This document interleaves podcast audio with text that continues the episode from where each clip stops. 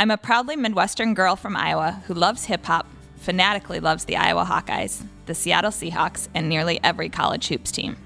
I love wine, laughing, and I have almost an unhealthy love of heels. But beyond those things, I'm curious, I'm opinionated, I'm quick. I have a bias for action, pressure fuels me, and I'm fiercely loyal. I've been told that I marry vision with pragmatism, and that I'm ahead of my time in many ways.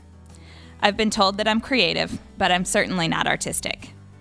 I believe in building strong teams, nurturing talent, and giving them room to grow. I believe it's important to fear the task at hand sometimes, kind of like I am right now, having to talk about myself for 20 minutes. I believe in pushing people outside their comfort zone because it usually results in better work and bigger accomplishments. I believe you can have it all. All just looks a little different day to day. My emotions are my greatest strength and my greatest weakness. I have learned from great men and great women. I hate office politics, blowhards, and inaction, as well as the Duke Blue Devils and what I'd call reading movies. I'm proud that I've created my own path, that I've leaned into building a strong career, being a wife of a talented and loving creative director, and a mother of a rambunctious two year old boy. I'm proud to be a woman, but I'm not defined by being one. I'm Britt Peterson Fero, and I'm the Chief Strategy and Media Officer at Publicis Seattle. Celebrating the work, lives, and achievements of women in Western North America. The Drum presents Exceptional Women Out West, hosted by the Drum North America editor at large, Doug Zanger. Let's start with three questions. Okay. What do you think others believe your superpower is? And conversely, what would you say your superpower is?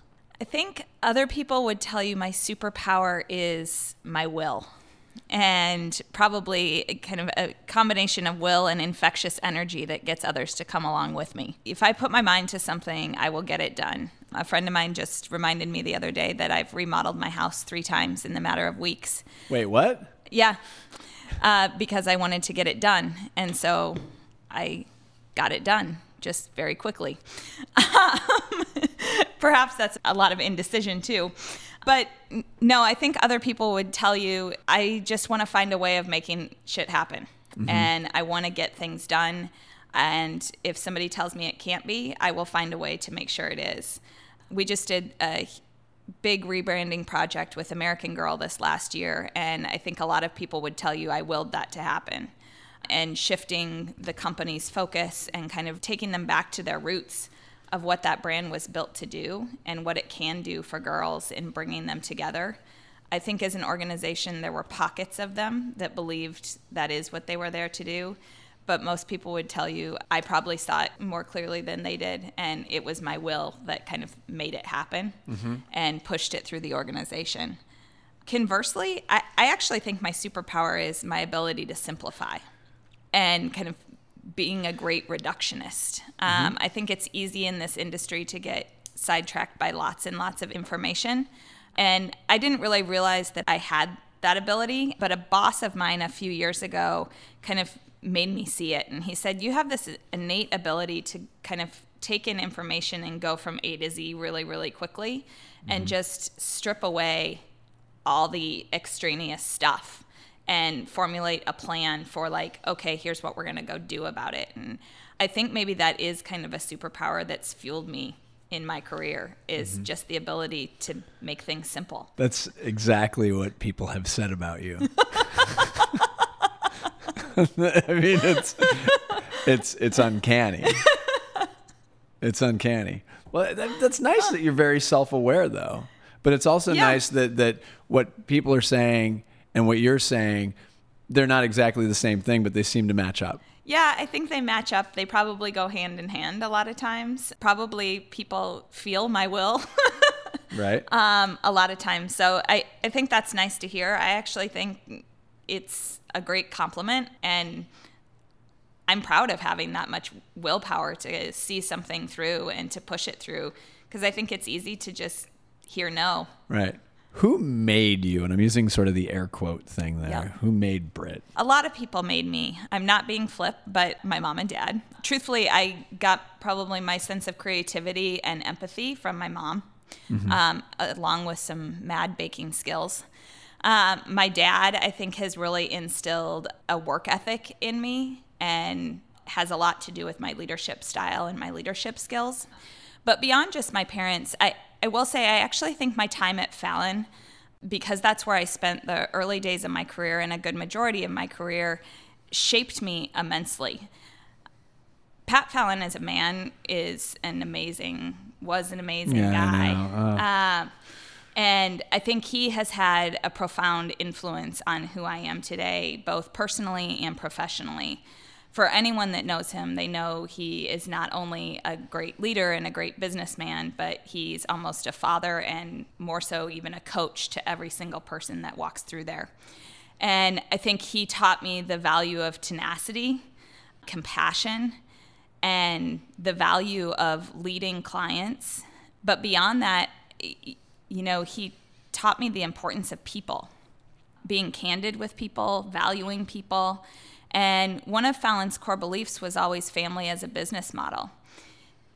That was so true. And I think it's had a profound effect on how I view talent in this business and how mm-hmm. I view relationships and people, and just what a competitive advantage people are and how important people are to developing a strong and great culture as I look back on my time there, I worked with people who really have influenced my style, the way I approach managing people, the way I approach dealing with clients, and even in how I want to build my own career. I think at the time I might not have realized how much of an effect my my years at Fallon were having on me, but that is certainly something that has shaped me from a values perspective and how I approach both life and work in addition to that, I had the opportunity to work on a wide range of things while I was there and gave me some really valuable experiences that have mm-hmm. shaped me too. I worked on United Airlines for a long time. I got to travel the world. I got to travel the world alone, which was really interesting. And I had the ability to brand a country. And in working on United, I had kind of the opportunity, I guess, if you call it that, to work with a brand through a worldwide tragedy. And that's an experience I will never have again. And I think it profoundly shaped my belief on the role of marketing, the role of brands, and the connection between brands and people and how to make them human. Mm-hmm. Friends and family obviously make me too in a lot of ways. My brother is the picture of resilience. My sister probably comes through in my ability to deal with conflict really well. And my husband, certainly meeting him, kind of showed me there's more to life than work. He's brought out a more compassionate side to me, helped me really value the importance of family, and I think has given me kind of the confidence to see who I really am and what I'm really capable of as well. Right. And being a mom, you kind of learn new things about you every every single day, and he brings out a totally different side of me and kind of makes me recognize the joy of imagination. The cool thing is, is that you had that foundation from Fallon. Absolutely. And then, so that wasn't like some sort of huge leap. It was just maybe just like a li- maybe a little nudge, because you had family at Fallon, Yeah. and you saw the importance of that professionally. So that was always probably always there. It was just maybe slightly different lens you're looking through. I think that's a great point. I mean, family, especially growing up in the Midwest, family's always important, Oh, right? yeah. It's a great Midwestern value. Yes, it is. Um, and I think having my time at Fallon did impact kind of that value on me professionally. Mm-hmm. But now having a family of my own kind of has just dimensionalized that in a whole new way and been able to actually make relationships in all aspects of my life stronger Right. and recognize the importance of people. I also like the fact that you said Pat Fallon is. Yep. even though he sadly passed away. I mean, that's his what he gave to so many people across the globe. Uh, That's that's the is, isn't it? Absolutely. Uh, in fact, there's rarely a day that something doesn't happen where I think of him or I think of my time there. And I think he's alive and kicking in my world. And a lot of people's as well. I'm I'm looking forward to this answer. this question, I don't. I'm gonna actually. I'm gonna phrase it this way. I'm gonna have make you fill in the blank. Okay. I don't fear blank. I don't fear change. Okay. Why is that? I think change unlocks so many opportunities. And change is one of those words that some people look at and kind of stare in the face and go, Ooh, what if? Mm-hmm. Or you can stare that word in the face and say, What if? And honestly, if I look at my career path, change is at its core. I think a lot of people believe you have to have a linear path in your career. Mm-hmm. Mine is anything but. Uh, it's completely circuitous, actually. I grew up in Iowa. I went to school in Missouri because I had a dream of being a broadcast journalist and I was determined to be Erin Andrews before Erin Andrews was around. Um, and some things happened about the reality of that, balanced with maybe what I thought college right. life should be like. Um, and so I changed my major to advertising. So that was kind mm-hmm. of the mm-hmm. first change. And I loved it. I think I fell into a career I kind of was meant to be in, in a lot of ways. And then I took a job at Fallon, and I had an amazing opportunity to work on Nordstrom and Rolling Stone and the launch of Us Weekly, actually, which, come on, wow. you couldn't ask for a better job coming out of college. No. Um, and I remember actually, I got pulled into Rich Stoddart's office actually, and he said, Well, how, how would you feel about not working on those things and working on United Airlines instead? And I said, no, thanks. what? Um, and I said, I really like what I'm doing. And then the next day I got told I was going to be working on United Airlines, so I also realized it wasn't really a choice. Um, but again, the uh, honestly the best change I could have possibly had. Working on United brought me so many different experiences and allowed me to understand global cultures in a whole new way, global business in a whole new way. Mm-hmm. So that kind of reiterated that change was good. And after having been in the Midwest for so long, I said, I have an itch and I need to go to New York. And Pat said, okay. And I said, I'm really interested in design. And so I moved to New York and worked across Duffy and Fallon so that I could understand the design world more, understand the integrated world more, and ended up getting the opportunity to work on the islands of the Bahamas and launched Double Shot and really kind of broaden my skill set to not just understanding advertising, but understanding the power of design in how we interact with brands and consume things. Mm-hmm. And then I got a call from some folks in Seattle, and I thought, okay, sure, I'll go out there next. And so I came out here actually to take on a new business role and an innovation role, which was a totally different change from being an account person or being in the design world. And that gave me a completely different perspective on things. And since I've been out here, I've done the new business thing. I've been a director of innovation. I've run an agency. And now I've taken on a chief strategy role. I built a media offering here. I think change is good. And I wouldn't trade it for anything. I kind of think people who look at change and are scared, I go, give it a different view because it's all in how you frame the opportunity. I think change has beautiful things to offer. And so I say embrace it, if not create it. Let's get to the must list. Okay. What's a must do? Oh, must do travel. Absolutely. What kind of travel? International travel, if you can. Mm-hmm. Um, I want to take every continent in in my time on the earth. So, uh, which no, ones are you missing? I'm missing Africa and Antarctica. And Antarctica. Yeah. Yep. I think most people missing. are missing yeah, Antarctica. I think so too. Although I went to Patagonia last year and I was really close, and I thought we really should have done that. Uh, just, yeah. Yeah. No, I just think travel, especially international travel, gives you such great perspective on living, on how people communicate with one another, mm-hmm. how cultures develop. I say do it. Amen. What's a must experience? Fear and rejection. Um, Speaking of change. yeah, I think the two go hand in hand. But I think if you learn how to accept no, the more the more you experience rejection, the less scary things become. I mean, what's the worst that can happen? Somebody says no. Right. Okay, move on. And I think if you can actually internalize that and say everything's going to be okay, Right. Even if something doesn't work out the way you wanted it to, life goes on. And the sooner people understand that and have felt it and have come out better the other side, Right. the better things are. So the fear side of it. Yeah. Why do you think, Um, why do you think we're so fearful sometimes? Because probably we probably try to be because we don't know. Try, and we try to be perfect all the time. We do try to be perfect, and that's no fun. no, I, I mean, I think especially having a kid kind of makes you understand like you're never going to be perfect. Um, Yeah. but there there is pressure in that to do things a certain way or that there's a right way for things. And i think more often than not there's not a right way. And if you can let yourself over that hurdle you can get past it at the same time i think it's good to be scared sometimes too that's when you do embrace change you embrace doing something differently i had a death wish of skiing actually my entire life downhill skiing I was convinced that I would hit a tree and die.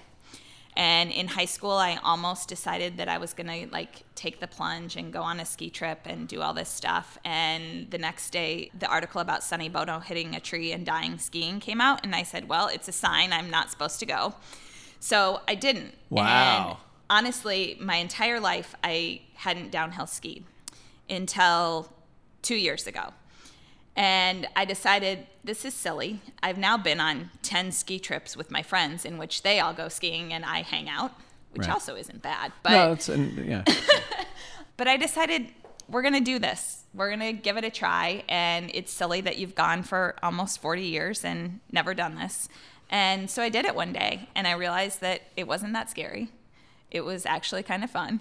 Yeah. And I think people have to be maybe scared of those things to also know what you're able to overcome. What is a must read? The Glass Castle, By, By- Jeanette Walls. Jeanette Walls. Yes. And why is that? I think it's an amazing story about family connection, about dreams, about will, and about ambition to do something. It's a beautiful story about kids and parents and growing up in tough situations and persevering through that and having each other mm-hmm. as part of that. So I know a lot of people probably talk about industry books. I think there's tons of value to be gained in just reading great novels. I would tend to agree. Gets you out of your, gets Gets you out you of out the, of the rut. zone, Gets you out of the rut. Yeah. Sometimes you got to get. We are both Minnesotans get out of the zone. Yeah. Let's get out of the zone. Oh my. What is a must learn? How to tell a story. Honestly, I can't tell you how valuable I think that is. And I, actually, I've had a couple people remind me of that over the past couple of years. Mm-hmm. I have sat in so many presentations and meetings where people take you through decks and pre- conversations that are like the agenda, finding one, finding two. And you're like, am I supposed to be tracking with something here? I think the ability to tell a story is so powerful no matter what you're doing. It allows you to connect with people, bring them along on a journey with you. It convinces people, it sells. Stories are what connect us, they're what people buy into. And I think if you can learn how to tell a story early on in your career, the better off you're going to be no matter what business you're in. What is a question you've never been asked that you would love someone to ask you? What play I would have called with 20 seconds left of the Super Bowl with the Seattle Seahawks and the New England Patriots? I understand why you are saying that question, but the answer is abundantly obvious. Yes, it is. What is it? Give the ball to Marshawn. Give the ball to Marshawn. Here's the thing common sense isn't always that common. And I think this is one of those moments where just using common sense would have created a completely different outcome. Why are you so bitter about this still? What, what's uh, is you- it, wait? This is what? wait. This is very counter to your ethos of get over it. So is this is this the one? Is this apparently the exception to that particular rule? You know, I don't even know that I'm bitter over it. I just, it's one of those things that I don't get. It's just something I look at and go, the answer is so abundantly obvious. I don't get it. And actually, I, I will tell you, I'm a huge Pete Carroll fan. And in fact, I love his rogue play calling. I think it's great. except for that call. Um, it's one of those things. Hey, you asked me, nobody's ever asked me what I would have called. So there you go. Fair point. Get over it.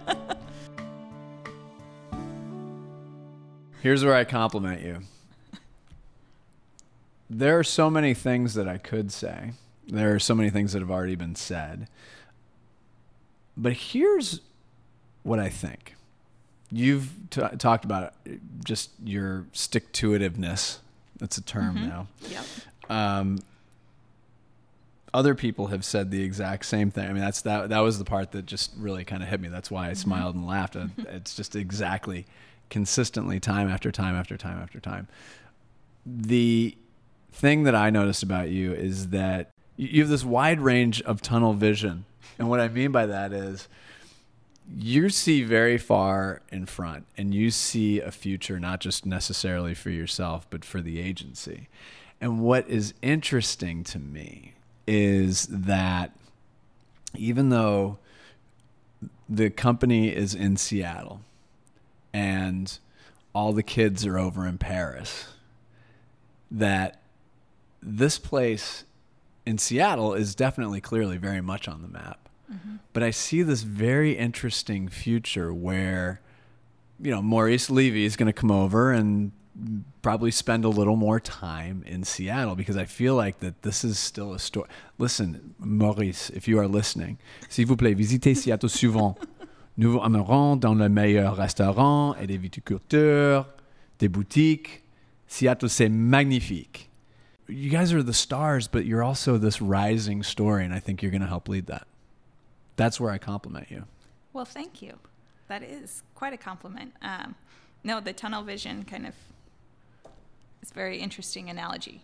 But it's a wide view. Yeah, it's sort absolutely. of it's like this sort of wide lens, but you're kind of going at this thing. Do you do you yeah. feel as though that you guys are going to be the stars in the constellation that is Publicis? I think we have the ability to, for sure. Mm-hmm. This is my second tour here, and I don't think I would have come back if I didn't think we could make something of it. Mm-hmm. There's a really interesting mix of talent here, and I do think we have some shared vision around what we can accomplish. So I'm excited about what the possibility is. You think Mari should come visit? He totally should come visit. Has he ever visited here? Oh yeah, he was out a few months ago. Oh, he so he comes and says hi. Well, how, how many uh, like in between visits? How many times in between visits? I would say probably at least six months, sometimes a uh, year. See, that's visits. that's not that's that's unacceptable. no, he needs to be here at least every every three months. Where where do you so, let gossip? Let's gossip. Come on. Yeah. Let's let's publicly gossip. Where, does he like the restaurants here? Does he? I mean, does he? I think he, he likes the restaurants here. Yes. Yeah. the take, last time he was here, we talked a lot about American Girl because he has to right. get American Girl dolls for his grandkids. That makes total sense. Yes. have you taken him out to wine country? We have not taken him to wine country. We should probably do that. Okay. What's the best? Have you taken him to Lark? Have you taken no. him? Okay, you got to take him to. I know we got to get on it. Okay, all right. Yeah. Sorry, that's very gossipy, but I just feel as though that Maurice needs to be in Seattle more frequently. Lark, Lark paid you to say that, right? No. Brought to you by Visit Seattle.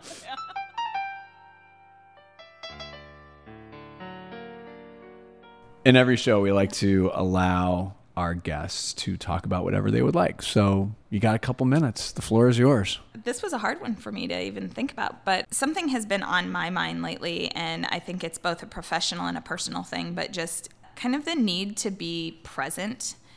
And I think, yes, mindfulness is a trend right now and all that good stuff, but I think being present and it's something I'm really working on in all settings because I think mobile devices take you away from being present so much and you feel like you have to be always on. But the ability to actually be present with people and experiences that you're in, I actually think give you so much more opportunity to see new connections and new ideas that I think it's something we take for granted a lot of times. And I don't think we put enough focus on it. And so it's something I'm personally really working on is just being more present like when I'm at home, being present with my husband, being present with my kid, seeing what he's seeing and actually having those interactions. But also just when I'm out in the world, being more present and connected to what's going on, seeing what's happening in culture and not always worrying about whether or not the job's getting done and what else I have to do. And I think it's actually started to free my mind even more on what else we could be doing as an industry, as an agency, or even me as a person.